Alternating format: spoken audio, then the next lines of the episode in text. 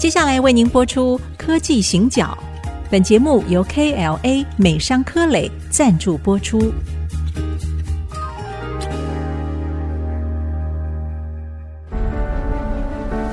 从区域情势、产业变迁到文化体验，娓娓道来全球供应链的故事。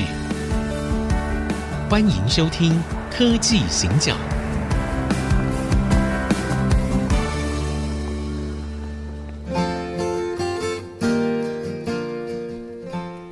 这里是 IC 之音竹科广播 FM 九七点五，欢迎收听《科技行脚》。我是黄清勇。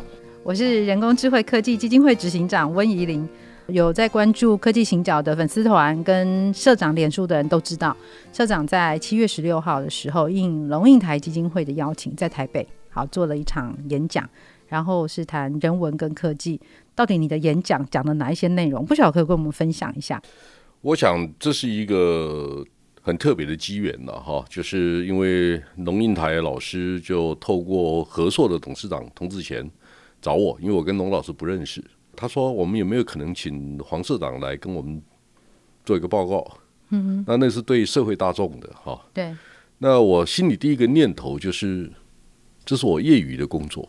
业余是吗？为什么？因为虽然他题目他要我选一个结合科技跟人文的题目，那我就挑了一个题目叫做“我在西进与长征的路上”，因为这个这个主题跟中国大陆有点关系嘛，哈。是。那我想跟大家分享一件事情，就是说，我们认为观察大陆大概经过三个不同的阶段。嗯，好，第一个阶段就是探索，因为两岸都搞不清楚对方在干嘛。对。第二个阶段有进有和，那第三个阶段很辛苦了，我们开始面对分歧。嗯，好，因为中美贸易大战啊等等其他的问题。对。那我们在观察中国大陆的时候，也许应该从两个不同的角度想这个事情。嗯，好，一个是理性的层面，一个是感性的层面。理性的层面就是我们必须知道，在我们这个行业职业的范围之内，我们必须知道半导体跟供应链。嗯，我们必须知道创新的应用。比如说到二零二二年的六月三十号那一天为止，就是今年上半年那一天为止，全世界的独角兽公司有一千一百七十家。是，那其中呢，中国大陆的比例从最高的时候的百分之二十四，现在降到可能只有十五、十六。好，大陆在降低了，那创新应用的动能是不够的，还是怎么样？好，比如说创新应用，那大陆有很多创新应用做的很成功。嗯，我想大家可以知道，说二零零八年以后，因为 iPhone 出现了，iPhone 出现以后出现了双向的资料资料的交流，所以大陆本土的呃本土的手机厂现在的比例越来越高。是，所以大家知道，全世界前十大的手机品牌有八家是中国的品牌。然后呢，我们现在进入到电动车的时候，你会发现，哎，大陆的电动车占了全世界百分之四十几，是他们走得很快。对，嗯、所以它应用面上面它有哪些创新？那它碰到哪些问题？嗯嗯、好，那最后一个部分就是说，我们必须从国家的战略来思考这个问题。好，举例来讲，半导体跟供应链对台湾这么重要，那我们对这个事情的理解是什么？好，举例来讲，我有一天写了一篇文章，叫做“举累世，事于民”。嗯，啊，累世是什么东西？锄头嘛。对，就是我是皇帝，因为以农立国嘛，就把、欸、社长你就直接写锄头不是比较好吗？类似很多人看不懂，我就喜欢这个咬文嚼字一样，好，就让大家知道说，哦，原来这个人学问还是不错的，有读过这个词，读过书的哈。是，然后我就说，你把锄头举起来，皇帝为什么干这个事情？因为以农立国嘛。是，好，那我期待我们的，我们现在一直在谈选举，我期待我们的政治人物。好，或者我们是因为在桃竹苗地区嘛，嗯，哎，我们的桃园市长的选举、新竹市的选举，毕竟这两个地方是科技重镇呢。是，那他们能不能把半导体跟供应链讲点给我们听呢、啊？他们懂了多少？最近在忙论文啊，是的，是。你不要戳人家的痛。没有没有，是在讲一些世界大事。啊、我我其实一直都鼓励大家，就是说跨越理解哈，为什么呢？嗯、上次有跟露露谈过这个事情，就是说全世界的贸易哈。靠空运的重量是零点二一个 percent，那金额是二十六个 percent。那台湾不一样，台湾是零点二三个 percent，金额是四十七个 percent。为什么？因为我们半导体嘛。好，那问题来了。我听郑文灿市长说过，他说桃园地区有两千多家报关行。是。那请问一下，我想我们有很多科技业的朋友在听我的节目。对。请问一下，我们在新竹园区。好，或者在新竹的几个大饭店办的专业研讨会，有几个报关行的人会来听课。嗯，就他们不了解我们的半导体的运作的方法、通路的操作方法，他们是不知道的。是我很少听到他们。对，所以我们的跨业理解不够。所以为什么大家知道为什么 IC 之音要谈科技行脚的节目？好，我就是希望说，诶，大家可以跨业理解。嗯。对声音它没有办法像资料库一样查询的方式去查到你所需要的资料，它不是 Google，它不是 Facebook，好，所以它回到就是说，哎，叮一下说啊，对这个事情我怎么没做？好，嗯，就是说我们的职业的概念是我们过去都认为说，我们只要把诶箱子搬好，那个就是报关行的事情，登录做好，登记的工作做好。但现在我必须期待大家说，哎，你们开始要知道智慧运筹，哎。多知道一些往这个产业链的上下，这个除了运作的方法，比如说飞机的问题，哈，仓储的问题，还有智慧仓储的问题，是要不要上云端的问题，这些大型的这种报关行，他开始要知道世界变了，台湾的角色越来越重要。好，那桃园跟新竹，大家知道嘛？哈，台湾有八百多家上市柜的电子公司，那露露，你想一下，这八百多家的总部放在哪里？其实整整个台湾只有少数几个地方，是台北、新北、新北桃园、嗯、新竹都有科技公司的总部，对不对？那我问你一个问题：新竹市或加上新竹县，我们到底有多少上市贵的公司？他们一年营业额多少？他们缴了多少税？嗯、这件事情，我们的新竹市政府、县政府可以不知道吗？或者我从来没看过这个数字。好，他缴多少税？假设我缴了一千亿的税，那理论上政府他愿意做。投资，我投资三个 percent，把 infrastructure 把基础环境建设好，让大家有更好的工作环境。嗯，好，或者我甚至把县政府、市政府的办公大楼、会议室开放出来，我们来办大型的研讨会，让大家去理解这个产业趋势的变化是什么。是好，如果政府的官员只是在想我把那个 paper 做好。嗯，不，我们现在不要再讲到 paper 这个事情，好可怕，对，感觉好敏感，而且我们一直在新竹，是不是？那我我其实希望提醒大家，就是说，嗯、我们开始入世去想，过去我们所谓的专业跟现在的业余之间的关系。刚刚社长提到这个是属于理性的层面嘛？对对对，对。那我们其实。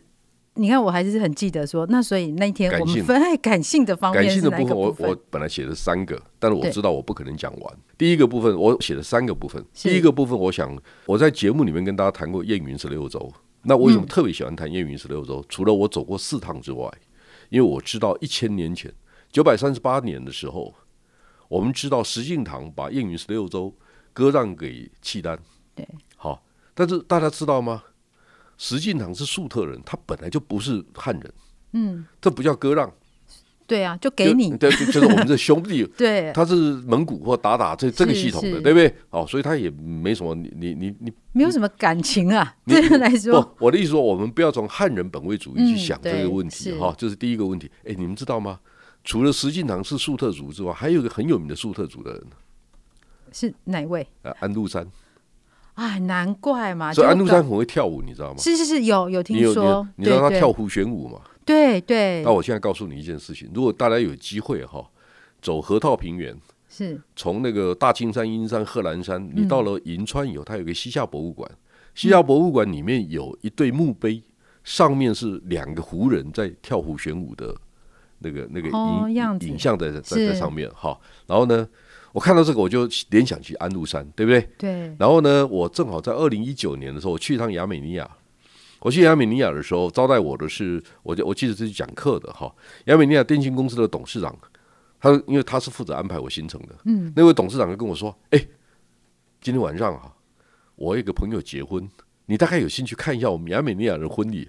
哎，我说：“哎，我也是有兴，我们就跑去吃饭了。”因为他就跟他说：“哎，我带朋友来，台湾来的朋友，然后我们就跑去看。你知道吗？”新郎新娘还有宾客同时在那个舞池上面跳舞，跳的是胡旋舞，哇，这么好看！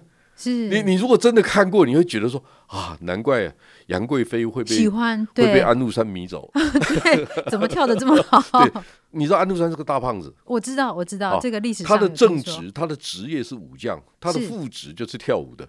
所以都是舞，但是不同的舞就对了。哦，那我们呢开始想象，这是他的业余。对对对，好，我们开始想象一下，就是说，我知道我们在这行业里面，很多人 complain 说啊，我们这个行业太累了，啊，或者我们这个行业，诶，我们觉得好像用新鲜的肝去换，是。但我常常都觉得说，哎，这个行业，我我我问过露露嘛，我跟露露说，哎，那台湾知识含量最高的行业是哪几个行业？我们就讨论出，哎，可能是电子业嘛，是啊，可能是金融业，可能是医医界，哈，这几个都是不错的行业。对。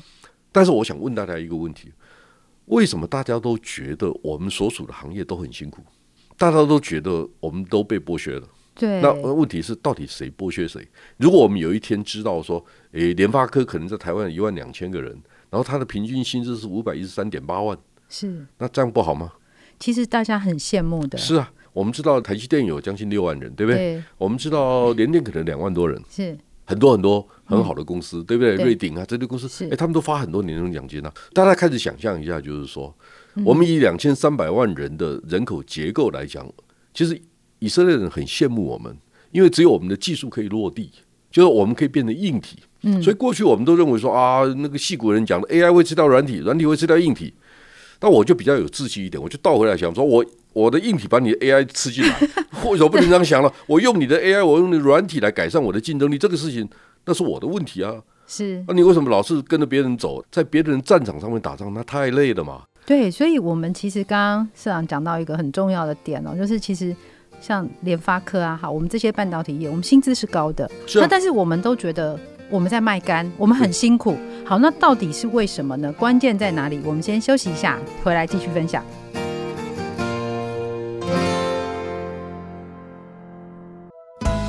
欢迎回到科技行脚，我是温怡玲，我是黄金勇。好，我们刚才讲到那个关于卖肝这件事啊，还有很高的薪资啊。其实的确是啊，我们科技行业的从业人员，我们薪资是在整个台湾来说是比较高的，但是好像并不快乐，其实是辛苦的。好，那到底是哪里出了问题？薪水多没有办法去弥补吗？还是我们应该用什么样的方式来看待？其实以前哈，我们在工业时代的时候都明白八二理论。百分之八十的附加价值来自百分之二十，是。那我现在我的体会是九一的时间，什么意思呢？百分之九十的附加价值来自百分之十的人的贡献。哦。因为可以做的事情越来越多，qualify 的人越来越少。嗯。那第二个，你可以用设备、用材料、用系统方法来改善你的生产力，只要懂方法的人就可以赚很多钱。嗯。所以想办法变成顶尖的公司这件事情呢，是很多 CEO 共同的责任。嗯。好，但问题来了。我前一段时间看过一本书，叫做《精英的陷阱》。他谈到说，在美国要进入前百分之一的人，他大概可以达到五十万美金以上。好，问题来了，这百分之一的人啊，绝大部分第一个创业家，第二个医生，第三个律师、会计师，就这种专业职业的人，这批人有一个共同的特色，就他每个礼拜要工作六十到八十个小时，就他们把自己累得半死，然后呢，让生产力提高最好的方法就是不要用那么多人。哇！哦，所以它中间有很大的 conflict。对对。好，所以我们开始来想象一下，我们如何让企业的中间干部有更多的价值、更多的时间、更多的方法。嗯、我就跟我的人事部门的主管谈过这个事情，我就说，如果我们是个三万五千块人均所得的国家，我们如何做到政府规定的劳保相关的规定？至少我要做到这个方法，我必须 follow。我就说，每一年有多少个休假的时间？如果我的同仁生小孩，那他就应该有几天的休假，他应该做什么做什么，你就照政府至少政府的规定，我认为是我的底线。嗯，那我们怎么做到这个事情？我们就很认真讨论这个事情。是好，那我的意思是说，我不一定做到一百分，但是呢，我尽量很诚恳的跟我的主管讨论这个事情，我们觉得应该怎么做，会符合社会的规范，这是我的职业道德。是好。那另外很多事情是业余的工作，我们今天谈到职业跟业余嘛，哈，那为什么要接受龙应台基金会的邀请呢？其实哈，对我来讲，龙老师跟我打电话，我就跟他讲说，你不要付我钱，嗯，他说我们也不准备付你很多钱，哦，好，因为我们知道文化界嘛，或者是基金会的活动，你怎么会有很多的演讲费呢？嗯，啊，我说我倒不是这个意思，我的意思是说，我的职业是电子业的专业资讯服务公司。那我要有本事从电子业、科技业赚到我该赚的钱。至于不是我这个行业赚到的钱，它也不是真的钱。第二个，文化界嘛，大家都很辛，知道很辛苦。为什么文化界得不到大型产业的澳元，或者是相对是少的？我也不是很理解。但是我至少可以做到，那我不要可以吧？那我我第二个就是说，我答应你这个工作的时候，我把它当成比职业的工作还要职业的事情，因为理论上哈，比如说，哎，如果台积电联电去请我去讲课，因为我知道我要讲的是半导体，那我就试好事先准备好半导体，因为我知道对象是半导体业的人。那今天到华山的艺文广场去讲课，对象是龙应台基金会邀请的人。那他可能是大学教授，也可能是贩夫走卒啊，可能刚好路过哦，散步的时候他吃个冰淇淋就走进来，也很可能。对，那我们怎么跟他们对话？那你为什么答应这个事情？因为我们知道职业的范围里面去找到了很多我们对于社会的观察，是我们对人文科技的理解。哈，露露刚才一开始问我的时候，什么叫感性？对，西元九百三十八年的时候，石敬瑭，石敬瑭卖给契丹嘛，哈，割让给契丹，哈。那从那以后开始呢，一直到澶渊之盟。嗯，澶渊之盟就是宋朝的宋真宗，因为寇准力主亲征，所以就打赢了那场仗。对，所以他最后用三十万两左右的价钱，就维持了一百二十年的和平。和平是。所以呢，那个时代呢，是一个什么样的时代？嗯，我们有没有可能不要用到武力就可以解决我们之间的分歧？那个分歧的方法是什么？其实北宋给我们很多的教训，因为我很认真的去旅行之外。我也很认真的去看了很多很多相关的书籍，好，那比如说最后宋朝北宋为什么被灭掉的？因为他跟辽国啊契丹对抗的时候，金朝说：“哎，辽国现在不行了，因为哈辽国的防御阵势哈，因为他拿了你很多钱，他就开始是跟农耕，他的人就变成农人，他不是 不再是那个骑士啊，不是蒙古的骑士了。他说他们的武力在衰退，他说这样子啊，你每年还是要付他很多钱。”我们两个合作，我们把它干掉。哎，对，哎，这是个好方法。哎，宋朝算一算划算呢，哎，我们就不用再付钱了，所以就决定对抗。结果呢，金朝发现说，哎，所有的胜仗都是我打的，跟你宋朝没关。对啊，所以那我为什么？那为什么要燕云十六州要还给你？对，所以最后金朝跟宋朝两个在在一个地方对峙。是，然后呢？宋朝就被金朝干掉了。对，好，那我告诉你，对峙的地方在哪里？嗯，你知道吗？不，不知道。哎，北京城外的卢沟桥，你会不会很惊讶？是，就正好是。哎，就在那个地方，就在那个地方。对，是。哦，卢沟河。对。所以你开始想象一下，就是说，一千年前的历史，跟今天我们学到了什么东西？我们有没有其他的办法？我们可不可以有好的智慧来解决我们之间的分歧？这是第一个。第二个呢，我想跟大家谈太平。与天国之春，为什么不把太平天国并在一起？嗯、因为我们期待太平。天国之春呢，我们希望中国可以有一个很好的改变。好，这个改变我们应该去正面的思考，就是说，大陆有十四亿人，让他们安居乐业的方法是什么？他们幸福快乐的方法是什么？是。那这个前提就是说，我们跟大陆之间是什么关系？我的关系就是，如果我们 Me Too 的话，假设哈，嗯。大陆发展抖音发展的很成功，我们去搞一个抖音跟他对抗，嗯，可能吗？大陆去生产很多的电动车，那我们就说我们要生产很多电动车，我们跟他对抗。是啊，我们为什么不去做更多的半导体卖给他们？因为我们创造我们的价值。嗯、有一天呢，我跟我太太哈就自己开车，然后经过中孝东路跟东华路口的时候，我看到四个太太哈，因为从那个斑马线走过去，我就问我太太，我说这四个太太跟甘肃的太太有什么不一样？我说你到底想问什么？夫人经验很丰富，他他常常会被突然被我问了一下，我就跟他说：如果我们都 Me Too，为什么人家只有五千块人均所得，我们凭什么领三万五？如果我们都不动脑筋，凭什么？我们在街头上走的人，如果我们天天都是听网红讲的话，都不读书，然后呢，看谁比较炫，看谁见缝插针，骂人骂的比较厉害，你就是赢家。那我们这个社会变成什么样的社会？一个社会的改变是需要精英的。那我的意思是说，好，科学园区我认识很多朋友，他们很多都很优秀。好，我假设您是社会上的百分之一，您会怎么定位你自己的价值？还是说我太累了，我不想干这个事情，干我什么事？好，我的意思说我我也可以不要去龙应台基金会讲课，那不关我的事。是周末嘞，我为什么不去散步、走路过去运动一下？我为什么要到？华山艺文广场去讲这节课，是，但我我很有诚意的，我还跟他开了两次会，跟龙老师开了两次会，嗯，嗯，好，就告诉他说我大概准备怎么做。是，坦白讲，我平常的演讲我不用这样讨论，嗯，因为我就是职业选手嘛，是但是我的职业反而业余的工作我准备的越久。那为什么谈太平与天国之春？之春好，因为第一个，我希望我们有一个天国之春。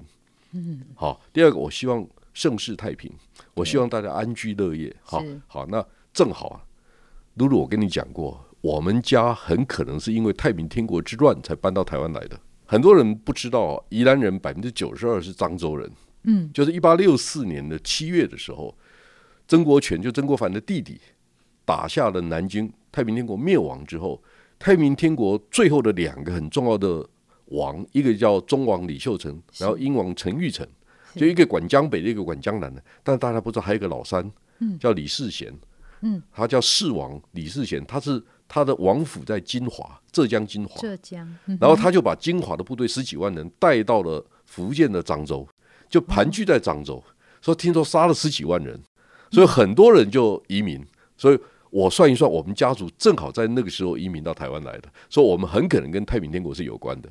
哦，啊，这是大江台湾人的大江大海的故事，因为它不是正史。嗯，第二个，宜兰不是主流，因为宜兰只有四十六万人。是，它宜兰很特别，因为宜兰开兰只有两百二十年，所以我们的历史比较短，所以相对资料比较完整。我知道我的祖先的。故居在福建漳州府漳浦县杜浔镇徐坎村。你们是非常用心把族谱上面的资料都留下来。甚至我我们有一个祠堂嘛，我们家的祠堂上面有每一位祖先他的序号，是就他是第一百一十五代的，一百一十六，我是一百二十一。哦我们我们全部都有，然后我们还有文字。嗯，所以因为我祖父是读书人，是他从小扫墓就念一次，我从小就会背了，所以这我从小就知道了哈。所以这是我们从太平天国之春，然后现在走到了宜兰，我觉得这光用听的就感觉那个历史好像在我们的眼前这样走。我还有好多故事。对，那但是因为我们今天节目时间已经到了，所以呢，我们在这边先跟大家说个再见。我们下周继续请社长来分享他的感性的部分。谢谢大家，谢谢。本节目由 KLA 美商科磊赞助播出，全球半导体设备领导者 KLA 关注人才培育，邀您成为改变未来科技的先锋。